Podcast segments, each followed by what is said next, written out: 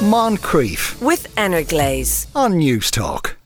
Now, the story of Aisling is coming to an end through four books, numerous ups and downs, and the failure to reveal her surname. Emer McLysaght and Sarah Breen have decided to retire the girl from Ballygobbard. The fifth and final book, Aisling Ever After, is published today, and Emer and Sarah are here to take part in the wait. Good afternoon to you both. Good afternoon. Were you sad when you put the final full stop I in? think we were relieved.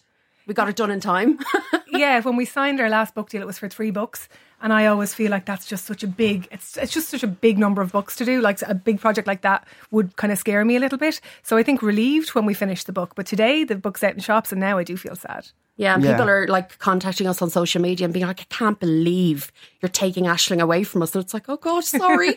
yeah, but at the same time, you could have kept this going. Like you've sold hundreds of thousands of copies, so Yeah. why? You know, why bring the gravy train to a halt? I think Well- our publisher would have had us do an Aisling book every year until the end of time, um, and we probably could. But when we signed the last deal, we just we had decided to finish at five books because we felt like all the best things come to an end, and we would hate the idea of it becoming like it's a job, but like too much of a chore, or like running out of steam, or just mm. like coming up with increasingly crazy things for Aisling to do. yeah, we didn't want it to become preposterous or like to drag the arse out of it. And you want to like stop the gravy train while the gravy's still hot. Yum yum. And Aisling loves hot gravy. Yeah, okay. and and so was it? Was it a decision that?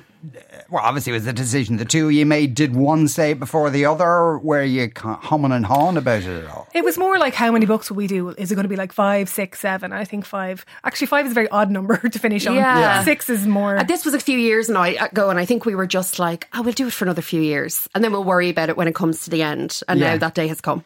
yeah. Did, uh, was it possibly because uh, the, the you know like you can have the if you look back on the story arc of a character they've had, they've been in so many uh, situations that no no one credible human being could have experienced all that. Was there a touch of that to it? That's what we were trying to avoid by bringing it to an end now. Like I was having horrible images of like book 17 and Aisling's in space or Aisling's the president. and it was like, I really don't want to get there. Like it's not, you know, there are certain slightly surreal elements, but it, they're not surreal books. Like they're very Yeah, much yeah, yeah. set in reality. So we didn't want to get to a point where it was like Ashley wins the lotto and she buys an island. and like, also, we just didn't want to be researching space and Yeah. like what the president does and all that kind of stuff. Yeah, but nobody knows anything about space. That'd be an easy one. I mean, science fiction. Yeah, that'd be totally easy. And but but also, I mean, that like it's not like it's all whimsical nonsense. Like there've been, you know, there's issues in it. There was that, you know, there was an abortion storyline, for instance. That there, is that something where you used to sit down and go, is there a particular issue we're going to address in in each book? Um, I think the storyline in the first book, there is an abortion storyline, and that book was published pre repeal referendum and pre announcement of repeal referendum. And we were kind of, we had agreed, signed a deal to write this book, having not put pen to paper at all. And then we were like, oh, now we have to write 80,000 words. You know, what are we going to put in? What are the issues affecting Irish women? That was one of the main ones that came up. So it was more about writing about an issue that was affecting the character rather than an issue that was affecting the country. Yeah. But it just so happened to become a massive issue then over the following year or so. And we ended up getting kind of heavily involved in campaigning and stuff. And it was just a timing thing. But we have covered other stuff like domestic violence. Coercive control. Yeah. And then like other things that affect women, particularly like, you know, miscarriages and that type of thing. Hmm. Do you get abuse for any of that? I'm assuming that if you do, none of these people have actually read any of your books. We anyway. did get a bit of abuse with the first book when we had the abortion storyline, and um, I found a copy of it in a charity shop, and there was like a note on the front of it going, you know, zero stars, do not buy, contains abortion. But I mean, I think that's par for the course, you know. It's quite the review. the amount of uh, trouble you'd go to to do that. You'd be surprised. These people have a lot of time on their hands. The haters do. Yeah. But no, generally, like we have such great feedback from readers. It's wonderful, and today has been like really nice. People are so excited to get their books in the post, and they're tagging us on Instagram and things. How do you write it? As in, is it two of you sitting in front of a computer screen, or do you, you know what's the system? No, we'd never get anything done if we did that. No, we when we wrote the first book, we kind of set a template for ourselves because we'd never written any books before. So we had, We had to come do a lot of googling. We were googling like because I was like, I've read so many How books, write but a now, book. like, Literally. genuinely, I've read so many books, but I can't remember a single thing about what they're, what's in them, what kind of first, first, second person, what does that even mean? So we googled all that, and then we decided, look, we just we left it too late to start. We only had a few months left to write the book, so we decided we'll just decide what happens in the first four chapters, flip a coin, whoever loses has to write the first chapter. and we just went from there and we've kind of been doing that ever since so we kind of write alternate chapters Oh, or yes. one person might pick up a plot line and go oh i'm going to write the next few chapters if you'll jump on to you know I'll, I'll do seven, eight, nine if you go on and do 10. And then we'd have a big editing process. So it, it works. Yeah, so it's it's so then I, I take it from that that you've kind of quite heavily plotted it out. Mm. we usually meet once a week and then figure out what's going to happen in the next few chapters. And then we're both feeding our chapters into a document simultaneously, so it moves along quite fast. But we often like write ourselves into crazy holes and characters are doing things Yeah, that we're quite they shouldn't poor, be doing. We're quite poor at plotting it out, so we end up, yeah, in snarls and kind of going, "Oh, how are we going to get out of this? This, this, this wasn't according to the plan." and the plan is usually a few scrawled post-its or something. But so she has thing- ended up in space then. That's what you're telling me. well, we can't reveal that now. But the good thing about having two people is we have like each other to to you know talk ourselves down from like these hmm. situations that we get into. So It'd often be like, I'll be like, "Oh God, that chapter's shite," but I know Sarah's next chapter's going to be great. can you say that on So the radio, what- Emer? Well, she just did. So anyway, it's me who'll get fired. So you know, Sorry no that. skin of your nose.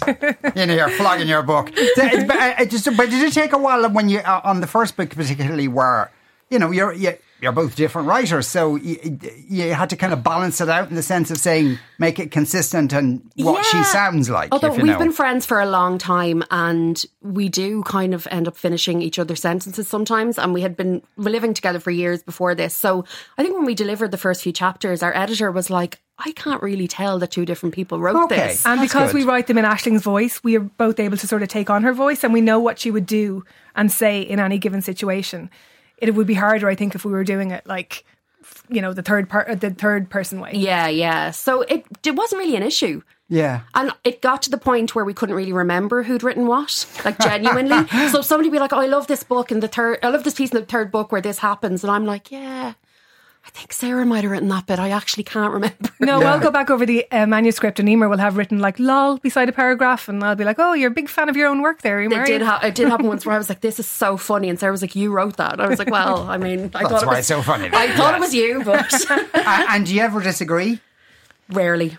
No, Lying. No, Come we- on. we- work. love people love to think we're spatting away in the background. No, honestly, and we work to such tight deadlines. We don't have time to disagree. We're just like, let's plow on Yeah, another we couldn't be bothered fighting. It's just like, oh, whatever. I'm Words sure on you're the right. page. Let's move on to the next problem. but also writing is a process of you know killing your babies to an extent. So you know, d- d- d- uh, do you leave it to each other to make that decision when some there might be a paragraph that's really funny or great, but it's nothing to do with the story. So At the end, when we're going through things, we're normally very much on the same page, literally, about that. Yeah, like we'd we'll usually- compare notes and we'll have the same things crossed out. Or, you know, want would to usually change be a third party that might come in and say, "I think we could lose this," and we're probably more likely to fight to keep it than Yeah. than fight over "I want to keep it" or "I want to get rid of it." Again, you know, it's not really worth fighting over. So Yeah. just Who has the time? Yeah, who could be bothered?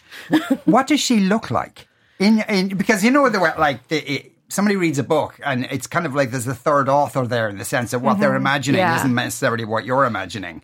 But do you both, in terms of what she looks like, the way she carries herself, the way she talks, is it exactly the same person? I suppose it must be at Well, this no, it's point. probably slightly know. different. Yeah. Like in my head, uh, head Aisling is very kind of sturdy, tall, country woman with like a smattering of freckles and this kind of mousy brown hair that I was born with that I've been Oh, she dying for years. delightful. no, but I think other people who read it probably have a slightly different idea of like, yeah, how she carries herself and things like that that we haven't described. Like we do, so there's an illustrated Aisling on the cover of every book, and mm. that's you know we met with the illustrator back when we did the first book and described Aisling to her, and she drew her, and I was like, yeah, that's that's kind of it. She's kind of the idealistic Aisling, but in my head, she's kind of like Maeve Higgins mixed with the Aisling on the cover of the book, mixed with maybe a bit of Sarah. Just yeah, Or a bit of Saoirse Ronan, I feel. a bit of Saoirse Ronan. yeah, Yeah, like she's really Okay. pretty. bit of Saoirse Ronan in Brooklyn.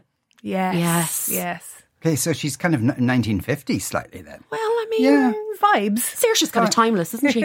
Yeah, no, that's true. That's true. And so, what? Uh, uh, who would she vote for? I know she's in New York at the moment, so she wouldn't be voting. But if she, you know, comes back for the next general election, who would she vote for? Well, she's never moved her vote. That's one definitely Yes, definite thing about Ashley. Leo Varadkar is a fan. Is, that- is, that, is that a clue? I don't know. It's hard. Um, like Aisling's politics and Aisling's politics, as opposed to Aisling's politics, Yeah. are probably quite parochial or quite local, or maybe what mom and dad voted for. Who fixed But the think- potholes on the road outside their house? Yeah. So, I mean, this guy, you know, did me a favor when I needed a concealed entrance sign outside my gate. You know, Yeah. these are culty problems. I speak as a culty. Yeah. Um, so it could be that could influence her voting. So it might not be particularly party politics and more local politics. That's a nice uh, Yeah. democratic Yeah. answer there, isn't it? So, do- but, but does that mean that living in Dublin for years and then living in New York hasn't changed her one jot? Oh well, now she's matured. Her Hmm. horizons have been broadened. Her worldview has changed a little bit. She's met some really interesting people. She's done some, like, she's excelled at work. Like, She's been to a gay wedding.